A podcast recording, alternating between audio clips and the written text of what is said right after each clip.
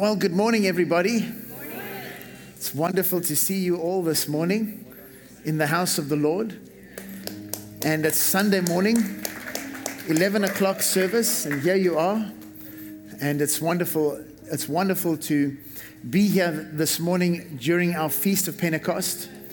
And, um, you know, every year is different. Oftentimes I'll teach on the historical aspects of Pentecost, specifically from the Old Testament. But this year, I felt led by the Spirit to just really focus on what happened during that first Pentecost and why it's so important.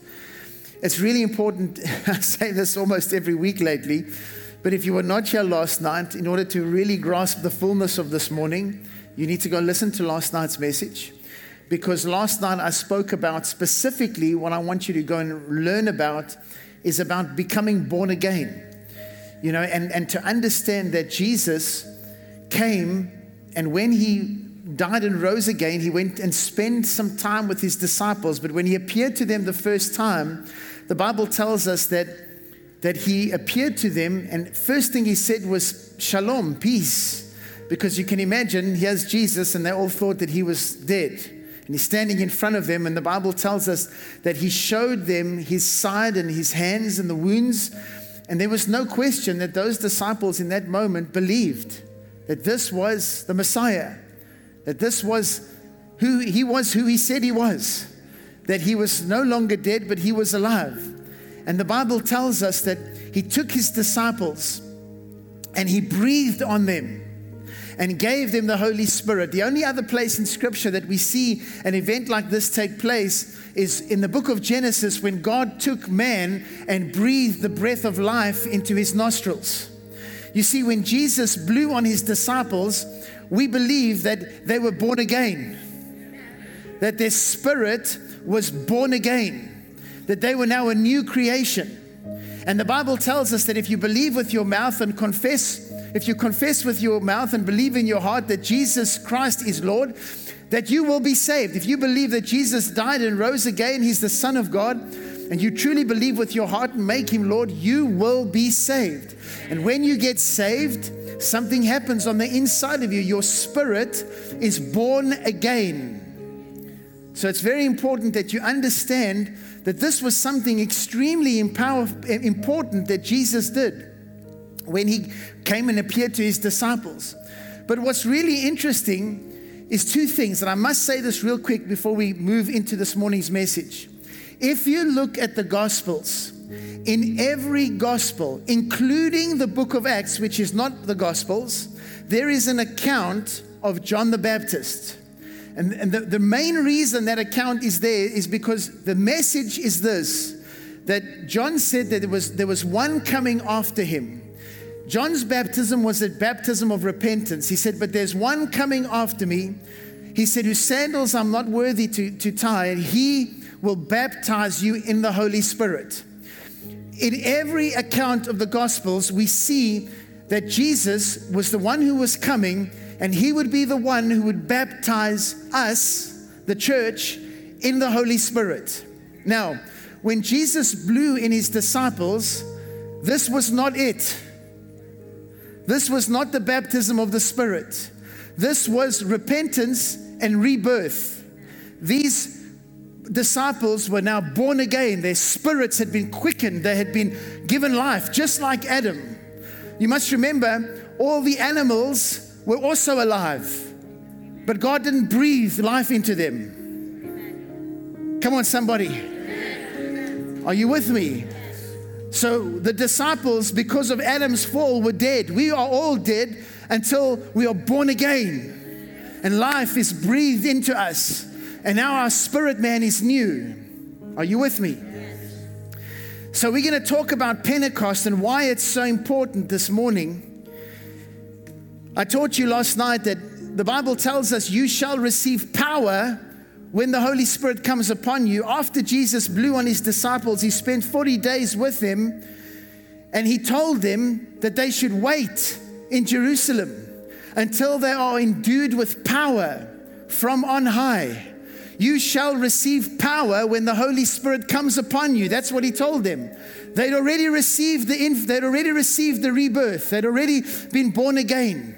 They thought they were ready to change the world, but Jesus said, No, you must first wait till the Holy Spirit comes upon you. Wait in Jerusalem. Are you with me? Now, before I get into this, I must explain something to you. 1 Thessalonians 5, verse 23. This is, by the way, Pentecost, but also the power of prayer, our series, part five. Isn't it awesome how God worked this out that we would be right here on Pentecost? And today's subject is entitled Praying in the Spirit. Praying in the Spirit. First Thessalonians 5:23 he's addressing the church these guys are born again they're already saved now may the God of peace himself sanctify you completely and may your whole spirit small s everybody small s soul and body be preserved blameless at the coming of our Lord Jesus Christ every person once they are born again has a spirit a soul and a body. Your spirit has been born again. When you got saved, that breath of life came into you again. You were reborn. We all believe this regeneration. Are you with me? The thing is, though, is when your spirit is born again, your spirit, it's not well matured, it is still young. When you get born again, how many of you know you didn't walk out of the church service and you were knew all things, understood all things, knew all mysteries, secrets, could quote the New King James from Genesis 1 1 to all the way the end of the book of Revelation. You have to mature and grow. Your spiritual eyes need to still go open. You need to be able to discern spiritual things. Spiritual things can only be discerned to someone that can understand things that are spiritual because the natural man, the carnal man, doesn't understand these things. So you're a tripod being spirit, soul, body. Body is your flesh, soul is the mind, your psyche, your, your mind, and the spirit is the part that's born again, that's now been entered into you, the breath of life. Now you have life again. You were dead, now you are alive. You were lost, now you are found, but you still have to grow. So, how do you do that? I'm so glad you're asking so many questions this morning. Remember, Jesus said to the disciples, Something is going to happen to you on the day of Pentecost. He said to them, You will receive, you shall receive power when the Holy Spirit comes upon you. Let's go to the book of Acts and read this account. Guys, stick with me. I'm going to give you some meat this morning, okay? We're talking about praying in the Spirit. This is one of the most powerful forms of prayer in the life of a believer. Unfortunately, many people in the church reject this entirely. If you stay with me this morning, I'm going to walk you through scripture word for word, and we're going to break this thing down, and we're going to really sort this thing out this morning. What does the Bible say about praying in the Spirit? We need to look at the first day this took place. Let's go to Acts 2, verse number 1. When the day of Pentecost had fully come, they were all with one accord in one place, and suddenly there came a sound from heaven as of a rushing mighty wind, and it filled the whole house where they were sitting. Then there appeared to them divided tongues as of fire, and one sat upon each of them. So I want you to see there came a sound. There wasn't a fire, there wasn't a mighty wind. It sounded like that came in the place, and there appeared to them divided tongues as of fire, and one sat upon each of them. Now, watch. And they were all filled with the Holy Spirit and began to speak with other tongues as the Spirit gave them utterance. Everybody, look at me. Who was doing the talking? They were. Have a look at what it says. The disciples, the ones that were in the upper room, and they were all filled with the Holy Spirit and began to speak with other tongues as the Spirit gave them utterance. Who was doing the talking? They were. The Spirit came upon them and they began to speak. They began to speak. They were filled with the Spirit. And when they were filled with the Spirit, their spirit began to speak. Ooh, it's good stuff right there. Okay, now watch. Verse number five. And where and there were dwelling in Jerusalem Jews devout men from every nation under heaven. And when this sound occurred, the multitude came together and were confused because everyone heard them speak. Everybody say, heard them in his own language. And they were all amazed and marveled, saying to one another, Look, are not all these who speak Galileans? And how is it that we hear, everybody say, Hear, each in our own language in which we were born? Parthians and Medes and Elamites, those dwelling in Mesopotamia, Judea, Cappadocia, Pontus, Asia, Phrygia, Pamphylia, Egypt, and the parts of Libya adjoining Cyrene, visitors from Rome, both Jews and proselytes, Cretians and Arabs. We hear, everybody say, hear, them speaking in our own tongues the wonderful works of God. And so they were all amazed and perplexed, saying to one another, Whatever could this mean? Everybody, look at me. So I want you to understand the Bible teaches us that there was 120 in this upper room. This rushing mighty wind comes into the room. They are all filled with the Holy Spirit. They begin to speak in tongues. Their spirit begins to speak in tongues. While they're speaking in tongues, there's a sound that begins to shake the whole of Jerusalem. Listen, I've been there. It's chaos in that place. But suddenly there's this noise coming, and people are attracted from all over that are there to celebrate the feast that's taking place at that time, the Feast of Pentecost. And they come up to hear what this noise is. And when they're drawn to this noise, they hear the 120 making a noise, making a sound. And, they, and they're able to hear while the sound is going on that some of them are able to hear. Everybody say, some of them are able to hear them glorifying God, worshiping God, praising God. They're able to hear this. Are you with me? Unfortunately, not everybody was excited about it.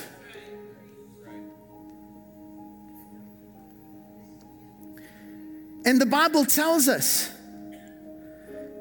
it says in verse 13, others mocking said, They are full of new wine. So, what was the problem?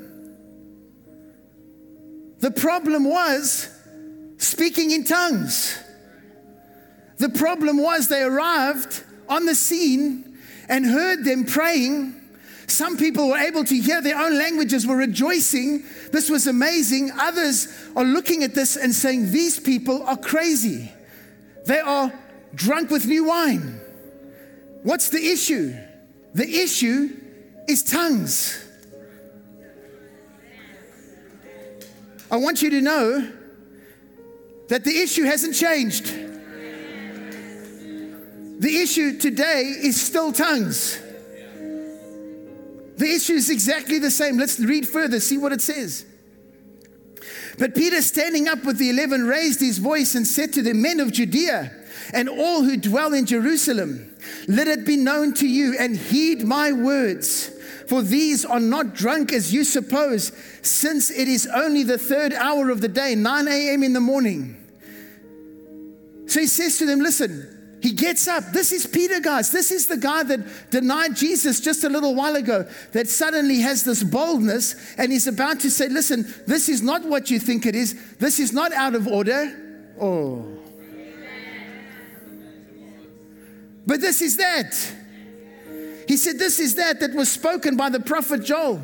And it shall come to pass in the last days, says God, that I will pour out of my spirit on all flesh. Your sons and your daughters shall prophesy. Your young men shall see visions. Your old men shall see dreams. So all of a sudden, he puts two and two together. I don't know how he figured this out. Maybe he read the scripture the day before. I don't know. Or maybe when he was filled, like Jesus told them, I will not leave you as orphans, but I will send the Holy Spirit. They were filled with the Holy Spirit. When he got up, the Holy Spirit brought remembrance the scripture. He knew exactly what to say, he knew exactly what was going on, and I'm going to prove it to you this morning. Something was happening. The church had become alive. Jesus gave them the breath of life, but what was still an infant and needed to be matured now suddenly was filled. Oh, it's good stuff. Amen. Tongues. The big problem to the church today.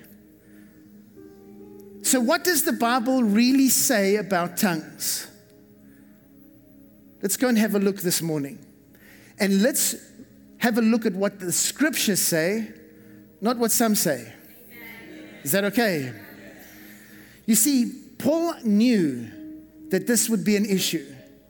So he gives us a clear teaching on tongues in the church and how it's supposed to work. And while he gives us instruction on it, he also shows us just how powerful it really is. Now, watch this. Let's go to 1 Corinthians 14, verse number 1. Remember, this is meat this morning. All right? Hang with me. Don't let anybody leave, okay? I told you at the beginning of the series, some of you are looking at me with great fear in your eyes. Don't worry, you'll be fine. Amen. Today's message will change your life forever. I guarantee you. Amen. Now, watch. 1 Corinthians 14, verse number 1.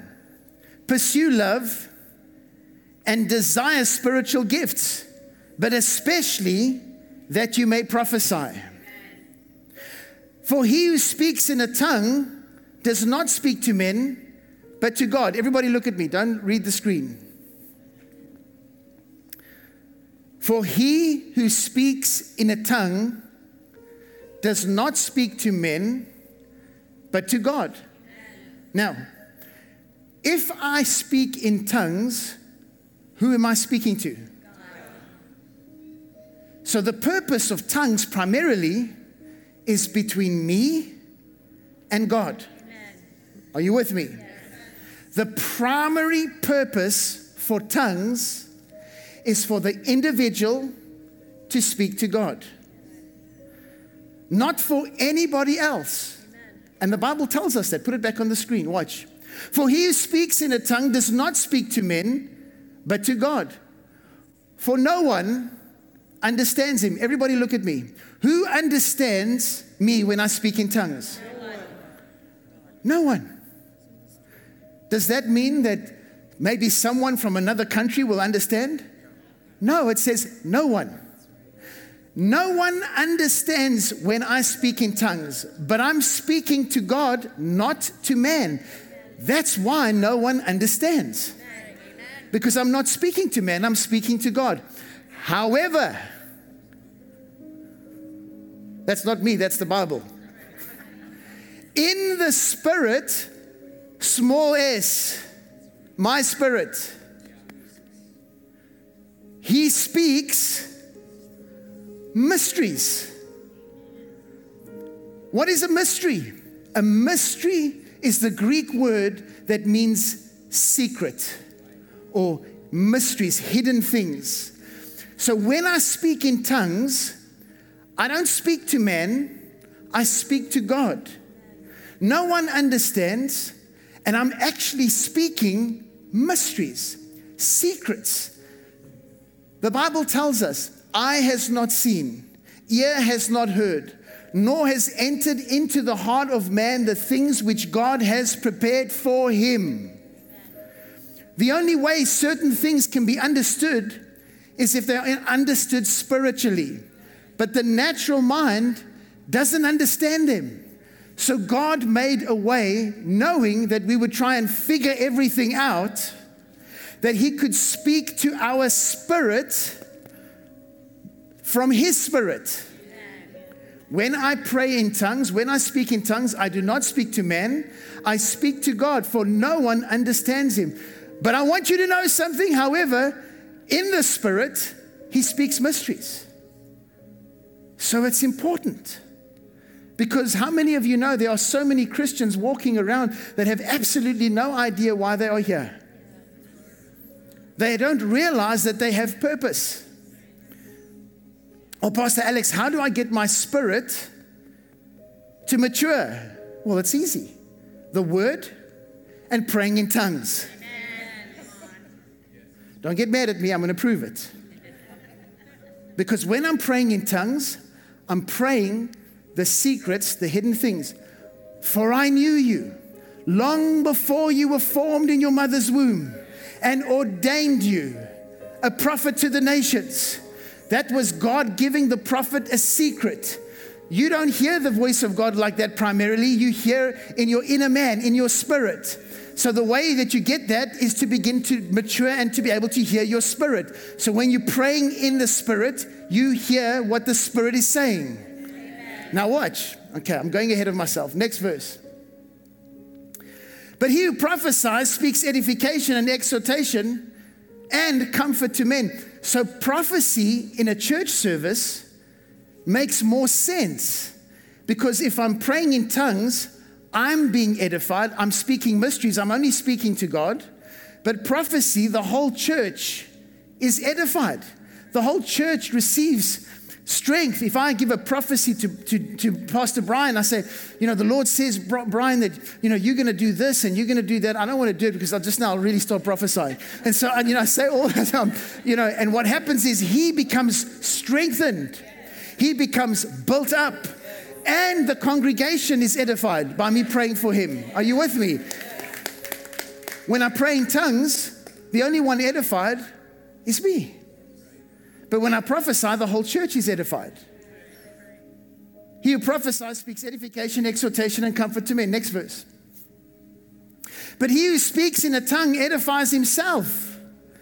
So when you're praying in tongues, you are building up. The word edifies means to build up. How do you grow your spirit, man? How do you increase your spiritual capacity? By edifying yourself. How do you edify yourself? Praying in the Spirit. How do you pray in the Spirit? Pray in tongues. We'll get there.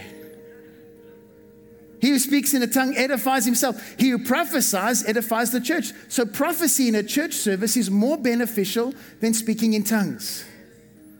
Because speaking in tongues edifies the congregation. Speaking, I mean, prophesying edifies the congregation. Speaking in tongues edifies me if I speak in tongues. Next verse. I wish you all spoke with tongues. Everybody, look at me. He's told you that when you pray in tongues, you edify yourself. Now he says, I wish you all spoke with tongues. He's not saying this because he wants you to just go after the next part. Everybody's looking there. You're not supposed to do that. You're supposed to look at me. the word wish in the Greek could also be translated want. So I want you to all speak in tongues. But you see, the point is, he's talking to a church that is actually moving quite a lot in the gifts of the Spirit and is quite mature already. And he's trying to teach them that, listen, tongues is something that you should already know about. I want you all to do this. I wish you would all pray in tongues, but I actually want you to prophesy even more. He says, But even more that you prophesied, for he who prophesies is greater than he who speaks with tongues, unless indeed he interprets that the church may receive edification. So he's saying, listen, he says, I would rather you speak in, I would rather you prophesy, but I want you to all speak in tongues. I want you to know something. I don't know anyone who prophesies that doesn't speak in tongues. So, tongues is the beginning because why? You have to develop your inner man. You do that with the word and praying in tongues, praying in the spirit. As your spirit begins to grow and mature, you become more sensitive to the spirit and your spirit. You're able to hear what the Holy Spirit is saying to your spirit. Spirit speaks spirit. The natural man cannot comprehend the things of the spirit, for they are foolishness to him. But the spirit discerns spiritual things. Are you with me? So, then he says, he says, however, if I speak in tongues, unless he interprets. So if someone interprets tongues in a service, let's say we're in a church service, and now we're all busy worshiping. And, and, and Pastor John gets on his chair and he starts praying in tongues loud, and the whole church is drawn to him. I want to ask you a question. The first question we must ask Okay? Now, he's, there's no interpretation from anybody. Is what he did demonic? Is what he did evil? If there's no interpretation, who is being edified? So, what's the best thing for him to do unless there's interpretation? Pray quietly. Because there are people that don't understand this yet. But if he can interpret, then he can do it and there can be interpretation. And then Paul puts guidelines to that as well. We're not going to get into that this morning. Let's keep going. Next verse. But now, brethren, if I come to you speaking with tongues, what shall I profit you unless I speak to you either by revelation, by knowledge, by prophesying, or by teaching? This is important. I want you to see this. Now he tells you, who's he talking about? He said, he says, he says, but now, brethren, if I come to you, what would he come to them as? The speaker. If I come to you speaking with tongues, what shall I profit you unless I speak by revelation, by knowledge, by prophesying, or by teaching? So, in other words, he says, Listen, if I come into the service and I begin to pray in tongues, whatever, I'm giving you an example, please, okay? There's no benefit to that unless he begins to give you revelation afterwards unless he begins to give you knowledge afterwards, or prophecy, or a word from the Spirit comes and the whole teaching changes because of that praying in the Spirit. Are you with me? There's no benefit to it. There's no gain. No one benefits. If he comes in and prays in tongues and then just carries on like normal, all he did was edify himself, and the congregation was in no way edified. Are you with me? Okay, next verse. Even things without life whether flute or harp, when they make a sound, unless they make a distinction in the sound, how will it be known what is piped or played? For if a trumpet makes an uncertain sound, who will prepare for battle? So likewise, you, unless you utter by the tongue words easy to understand, how will it be known what is spoken? For you will be speaking into the air. He gives an example of an instrument. If an instrument goes out of order, the whole band won't be able to follow. He goes on and he tells tells us that if you're speaking in tongues, basically, and no one can follow, all you're really doing is speaking into the air. There are, it may be, so many kinds of languages in the world, and none of them are without significance. He wants you to know that all languages have significance, including this one. This one also has significance. Therefore, if I do not know the meaning of the language, I shall be a foreigner to him who speaks, but he who speaks will be a foreigner to me. Even so, you, since you are zealous for spiritual gifts, let it be for the edification of the church that you seek to excel. Therefore, let him who speaks in a tongue pray that he may interpret. He's overemphasizing the fact that if you're going to want to speak in tongues in a church service, pray that you can interpret so that people can benefit from it. Now, watch.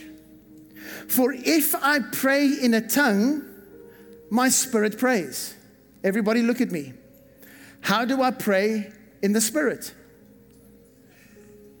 By praying in tongues. For if I pray in a tongue, my spirit prays. But my understanding, my mind, is unfruitful. He's already told us this, but he wants to make sure you get it. When I pray in tongues, my spirit that is born again, now the baptism of the Spirit came on the day of Pentecost, now they're speaking in tongues. When they pray in tongues, their spirit prays, their understanding is unfruitful. For when I pray in tongues, I speak not unto men, but to God, for no one, including you yourself, will understand. However, in the spirit you speak mysteries. Next verse. What is the conclusion? Then. I will pray with the Spirit, and I will also pray with the understanding. I will sing with the Spirit, and I will also sing with the understanding. So he's saying the conclusion is then that I'm going to do both. I'm going to sing in the Spirit, I'm going to pray in the Spirit, I'm going to sing in understanding, I'm going to sing in tongues. I, am going to do both. Are you with me? Now, to make sure that you don't think he's in any way trying to debunk tongues, watch what he does next. Go to the next verse. Otherwise, if I bless with the Spirit, how will he who occupies the place of the uninformed say amen at your giving of thanks, since he does not understand what you say? So you must understand if someone begins to pray in tongues and someone who is uninformed comes in the place, place, someone who doesn't know anything about tongues, and I'm busy thanking God and praying in the Spirit, praying in tongues, how will that person say amen? They won't understand. He says, he says, at your giving, since he does not understand what you say, next verse. You, for you indeed give thanks well but the other is not edified. So again, the non the non-believer or the uninformed believer gets no benefit from you praying in tongues. The only one who gets benefit is you. Do you see it, guys? Next verse. Oh, this is important. I thank my God. I speak with tongues more than you all. He's just told us that in a church service, we shouldn't really be speaking in tongues because the uninformed won't understand it. But he says, Yeah, I thank my God, I speak with tongues more than you all. So, where is this speaking in tongues for? If it's not for the church service. And if Paul literally tells us, Yeah, listen, I don't think he's lying. I thank my God, I speak with tongues more than you all. Where's he doing it? In the secret place. Oh. Now, let me ask you one question right here. Does tongues need to be interpreted? No. In a church service, for the sake of edification, yes. But Paul said, My understanding is unfruitful, but I do give thanks well. When I pray in tongues, I speak not to men, but to God. However, in the spirit, I speak mysteries. I thank my God. I speak with tongues more than you all. Do you think that's an arrogant statement? Do you think he's trying to say, hey, I pray in tongues more than all of you? Or do you think maybe he's trying to provoke you? To say to you, listen, I'm so grateful that I pray so much in tongues. Because this guy got more secrets and mysteries than anybody. And wrote two thirds of the New Testament because he was in the secret place, praying in tongues, praying in the Spirit. Now, watch. Next verse. Yet in the church, I would rather speak five words with my understanding. In other words, I'd rather come to you with a message with five words that I may teach others also than 10,000 words in tongues, because tongues is edifying him, not the church. Do you see it, guys? It's pretty straightforward. Next verse. Brethren, do not be children in understanding, however, in malice be babes, but in understanding be mature. Listen, he's saying, I want you to understand, I want you to be mature with how you handle this. Don't just say it's from the devil. Don't just say it's not for me. Be mature. Listen to what I'm trying to say to you guys. Be mature. Next verse. In the law, it is written. Oh, now it's about to get really good. We've only just begun. In the law, it is written, With men of other tongues and other lips, I will speak to this people, and yet for all that they will not hear me, says the Lord. Now he quotes from the book of Isaiah. He tells us, with men of other tongues and other lips, I will speak to this people, and yet for all that they will not hear me. So he tells us that, listen, this is going to happen, but the church is not going to receive it, they're going to reject it. This is coming, but they will reject it. But we need to go read some more what it says in, in the book of Isaiah. Let's quickly go there. Amen. Are you guys okay? I need to show you this. This is so powerful. Are you getting something out of this this morning, guys? So he's quoting Isaiah 28, verse number 11. For with stammering lips and another tongue he will speak to this people, to whom he said, This is the rest with which you may cause the weary to rest. And this is the refreshing, yet they would not hear. So he left a bit of it out. He left the part out that says that this will be your rest. This will be the place where you will be refreshed. So when you are thirsty and you need to be refreshed, this is where it takes place. Now, this sounds a little familiar. Where did we hear something like this? I'm so glad you're asking. Let's go to John 7, verse 37. Watch this now. Jesus tells us about this. Watch this. John 7 37, on the last day, that great day of the feast, Jesus stood up and cried out, saying, If anyone thirsts, let him come to me and drink. If you need refreshing, come to me and drink. Are you with me? If you need to, if you're thirsty, come to me and drink. This is what Jesus said. He who believes in me, as the scriptures have said, out of his heart, out of his belly, out of his spirit will flow rivers of living water. What is he talking about? I'm so glad you're asking. He tells us. But this but this he spoke concerning the Spirit, whom those believing in him would receive. For the Holy Spirit was not yet given because Jesus was not yet glorified. Oh, my word. Oh, my word. So he's telling us that when the Holy Spirit glorifies Jesus, when Jesus is glorified, the Holy Spirit will be poured out. And when the Holy Spirit is poured out, you will be able to enter into this, enter into this refreshing. This refreshing will come out of your belly, out of your spirit. What do you think it is? What do you think he's talking about? He's talking about this, guys. He's saying you're going to be praying in the spirit. You're going to get refreshed. You're going to get rest. You're going to be built up. You're going to edify yourself while you're praying in the spirit. Now, watch.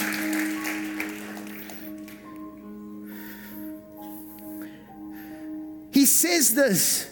This is so powerful. Let's read it again. But this he spoke concerning the Spirit, capital S, whom those believing in him would receive, for the Holy Spirit was not yet given because Jesus was not yet glorified. When was Jesus glorified?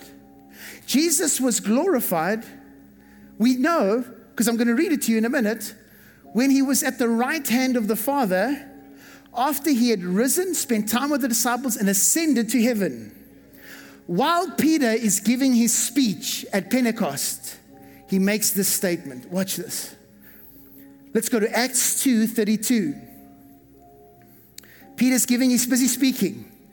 This Jesus God has raised up, of which we are all witnesses. Therefore, being exalted to the right hand of God and having received from the Father the promise of the Holy Spirit. So, God has now, you can see, He has the fulfillment. He poured out his he, he poured out this which you now see and hear. He says, let's read it again.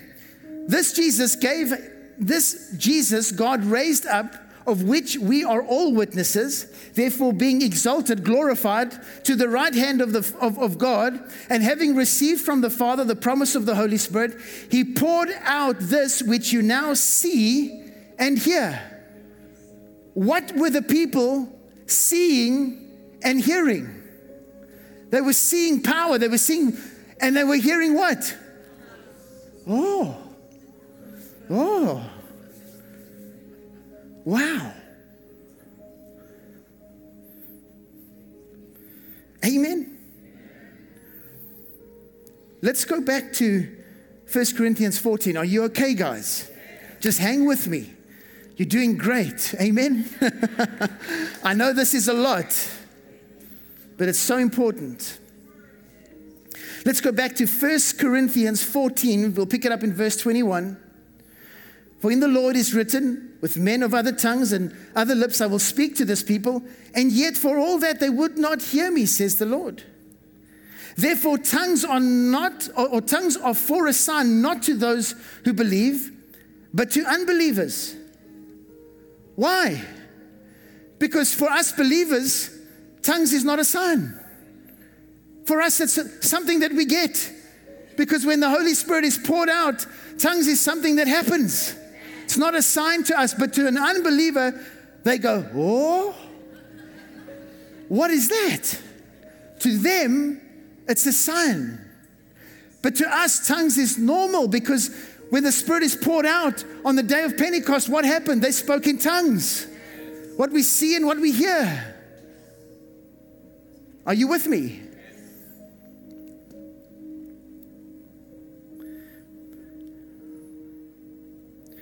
But prophecy is not for unbelievers, but for those who believe, because for the more mature, prophecy is for the more mature. And even the more mature, when a prophetic word goes out, we still go, ooh, wow. It's a sign to us, but not tongues to us, because we are more mature. If you don't believe me, watch what he says next. Therefore, if the whole church comes together in one place and, he, and, and all speak with tongues, and there comes in those who are uninformed or unbelievers, will they not say that you are out of your mind?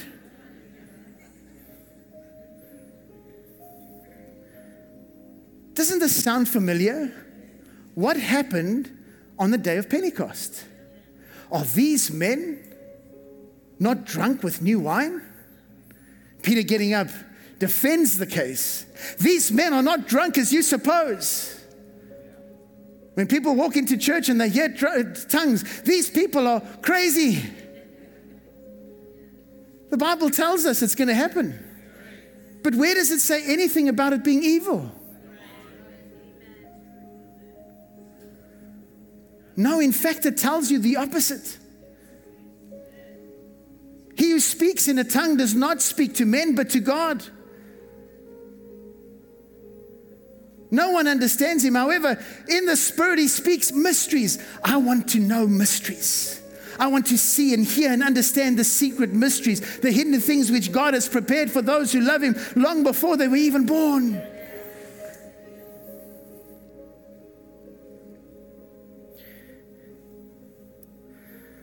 Let's, let's for the sake of time, because I don't have much time, I could do a long, we could be on this for. Let's go to 1 Corinthians 2, verse number 1. I want to confirm this for you. I think you understand that tongues is for your edification because you're going to speak mysteries, right?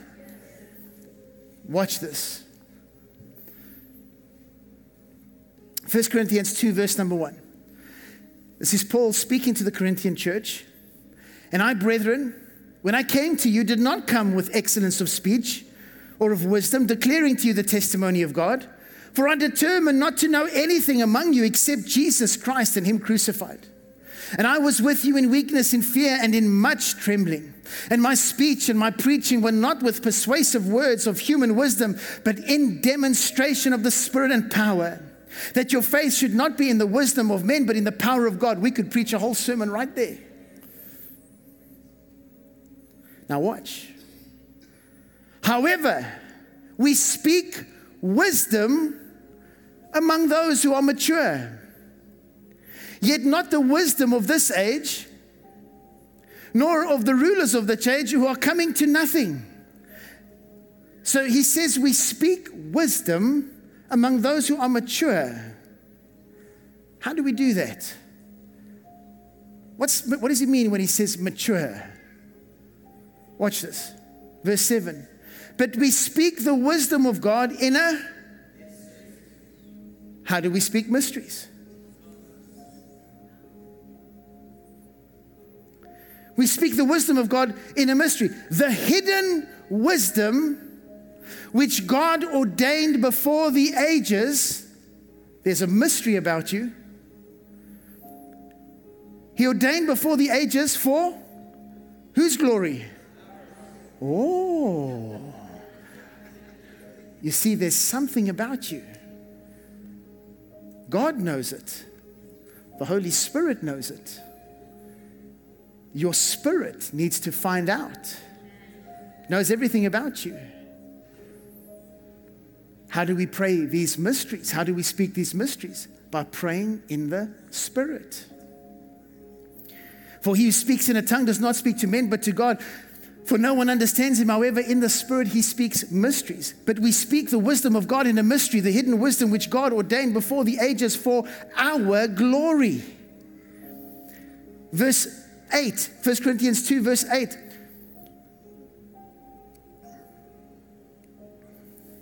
Which none of the rulers of this age knew, for had they known, they would not have crucified the Lord of Lord of glory. I can, I can, I can get really excited right now. Oh, let me tell you, church, there's only one person, there's only one spiritual being that doesn't want you to know that tongues is something that will activate the inner man that God has called you to be. The other man, Paul says, the other man, I'm going to be the other man. There's another man, there's another person. You are born again. You are no longer who you used to be, but you've got to tap into it. You've got to grow into it. You've got to become that. The devil doesn't want you to pray in tongues. The devil does not want you to speak mysteries. Which none of the rulers of this age knew, for had they known, they would not have crucified the Lord of glory. Because if you pray in tongues, you're going to find out that there's something about you. There's something about you.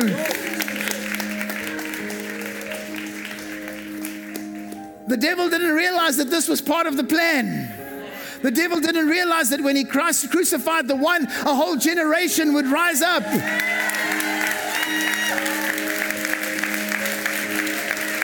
Oh, the prophet Isaiah saw it.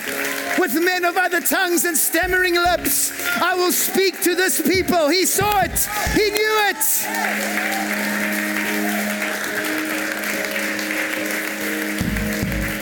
Oh, but the devil didn't know it. Oh, the devil didn't know it. Go to the next verse. Oh, but I, but as it is written, eye has not seen, nor ear heard, nor have entered into the heart of man the things which God prepares for those who love him. But the problem is, you've got this thing between your eyes and your ears. Next verse. But God has revealed them to us through his Spirit. For the Spirit searches all things, yes, the deep things of God. Let's stop there because it's going to get too deep now.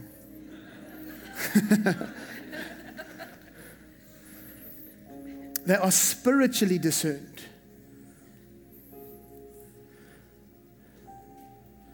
God made a way, He did it perfectly, guys.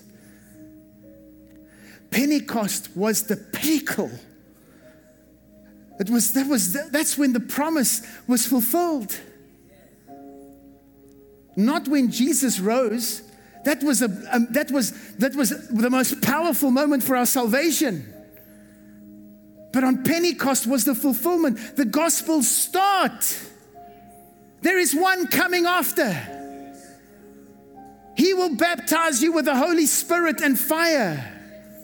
You see, when we get saved, we do something. We repent. We ask for forgiveness. And we make Him the Lord of our lives. But after that, there is something that you have to do. You have to ask for the Holy Spirit. Many today in the church don't ask because they don't want to know. It makes them uncomfortable. It's foolishness to them.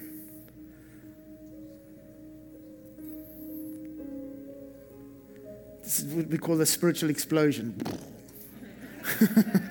Amen. So let me ask you again this morning Is tongues for the church? Yes. Yes. Let me ask you question number two, because this is the big argument. Well, you know, tongues has to be interpreted. Does it? No. However, for the sake of edification in a church service, pray that you may interpret. But I don't want you to interpret my tongues. I'm not speaking to you, I'm speaking to God. And He's showing me things. And my spirit man is growing and maturing while I seek him in the word. And while I pray in the spirit, my spirit, my inner man is maturing. Watch this. Two more scriptures and then we'll close. It's Pentecost Sunday. Amen.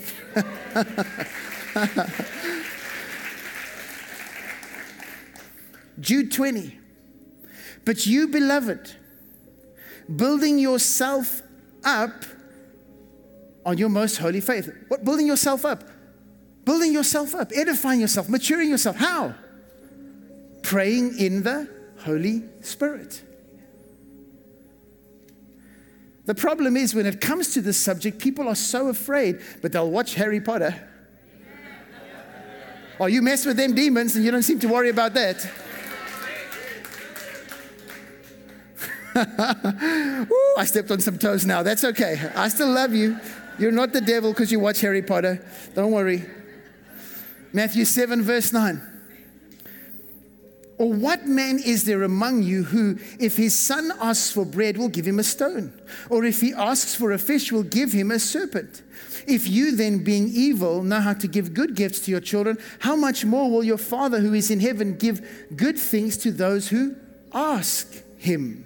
Luke 11, 13. If you then, being evil, know how to give good gifts to your children, how much more will your Heavenly Father give the Holy Spirit to those who ask? When did you receive the Holy Spirit? When you got born again, your spirit was reborn. But if you want the Holy Spirit, you have to ask. That's why the fullness was not when Jesus blew on his disciples, the fullness was the day of Pentecost. When the Holy Spirit came upon them and they were all filled with the Holy Spirit and they began to speak in tongues as the Spirit gave them utterance. Peter then tries to explain this. The Holy Spirit's going through the scriptures. Joel, this is that which was prophesied by the prophet Joel. Your sons and your daughters, they will prophesy visions and dreams. How are you going to do that? It's got to come from your spirit. But it's just been activated and released to the church.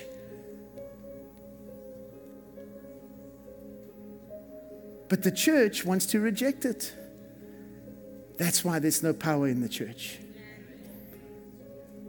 Because the very source of power has been rejected. Whew. That's the truth right there. I taught last night how after Pentecost, these disciples went out and they, they, they were doing everything Jesus did. But we want to get theological and try to prove that we are correct in our theology. Paul makes a statement I thank my God, I pray in tongues more than you all, not to be all theology, theological, but to try and get you to understand, guys, that this is something that every believer should do so that you can edify yourself. Praying in the Spirit. And the Holy Spirit speaks to your spirit. That's the part that gets everything the Spirit is saying. And the only way to finally get this thing to be able to come in alignment is to pray in the Spirit. So this morning at 4:30 I got up and I went into my study and I went through my notes and changed one or two things. And I put my worship music on and I began to walk in my study. And I just said, Father, in the name of Jesus, I just come before you. I surrender to you this morning. I worship you. And I switched to tongues. And I just prayed in the Spirit. And I walked up and down and I thought about all the years that I've prayed in the Spirit for hours and hours and hours and hours. Listen, in English, my vocabulary is only capable of praying for about 10 minutes, but in the Spirit, I can pray for hours and hours. In the beginning, nothing's happening, but like this morning, I'm praying, nothing, I'm not feeling anything, nothing's happening. I'm praying, I'm praying, I'm praying, I'm praying, I'm praying. All of a sudden, something changes. My mind that's been thinking about coming to church and thinking about what we're going to have for lunch and thinking about what we're going to do tonight and all this stuff, suddenly, all of a sudden, just switches. And now I'm able to see. That's how I planted this church. One morning I was praying, and the God gave me an open vision about planting a church in Vero Beach. That's how it happened, guys. What did He do that day? He gave me a secret. Amen. You cannot receive this unless you have been born again. You cannot be filled until you have inherited salvation and been born again because you can't be filled where you have no life. Your spirit has to be born again and then has to be filled. And when you are filled, there are two things that will happen. You will see the power in your life, and you will hear the speaking in tongues. If you don't speak in tongues, are you not saved? No, of course you're saved. You got saved the day you got born again. You are saved. But there is so much more. Why would you want to leave it out? Speaking in tongues is not some weird mystical thing. The Bible says that when the Spirit comes upon you, you will speak. Your spirit will speak. Well, you know, Pastor Alex, I can't get the words. That's your problem. You, you're right, you can't get the words. Well, you know, I don't know how to make the sound. You don't have to make a, the sound doesn't matter. One of, the, one of the guys that I walked with for many years in the ministry, one of the most powerful spiritual men I've ever seen, his first words when he prayed in tongues was ah, blah, blah, blah, blah, blah, blah, blah, blah. That was it. Man, he became a spiritual giant and his spiritual vocabulary changed. When I prayed with him many years later, I would sit and listen to him and think, man, this guy sounds like he's speaking about 24 different amazing languages. His spiritual language is so mature, but he started out with just one little sound.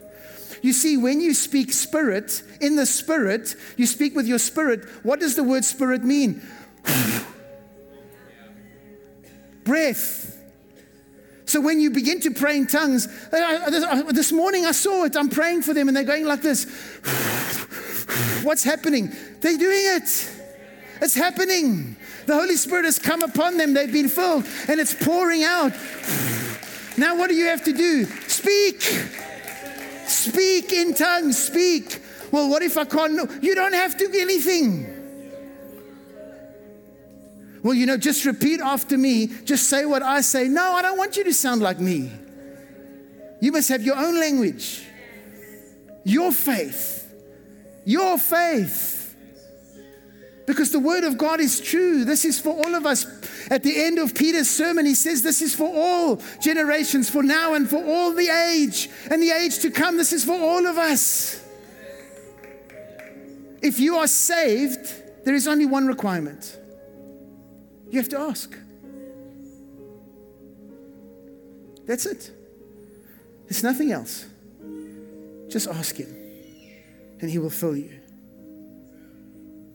Amen. So, in our series on praying, I think this is one that's really important.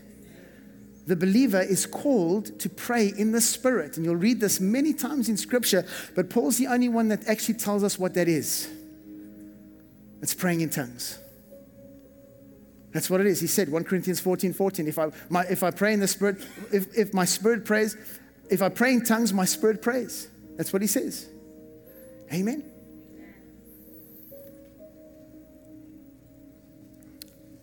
Now, this evening, we have an anointing service here.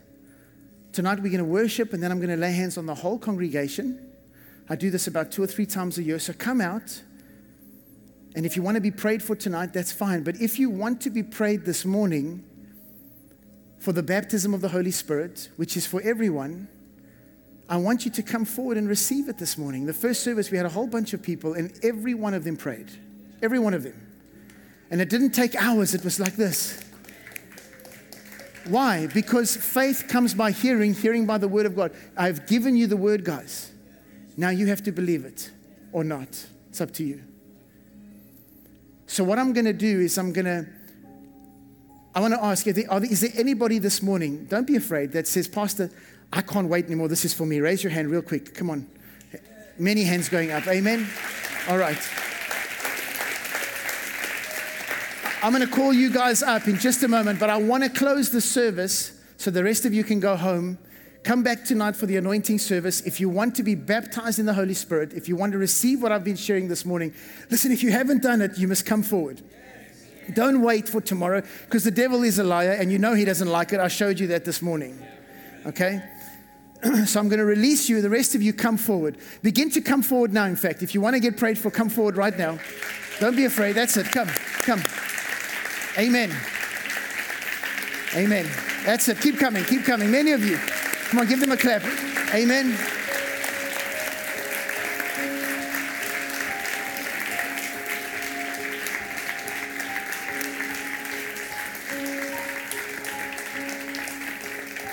I'm going to be with you in a minute. I'm going to close the service for the rest of the congregation. Father, in the name of Jesus, I give you thanks, praise, and all the glory. Lord, I thank you that you have done everything perfectly.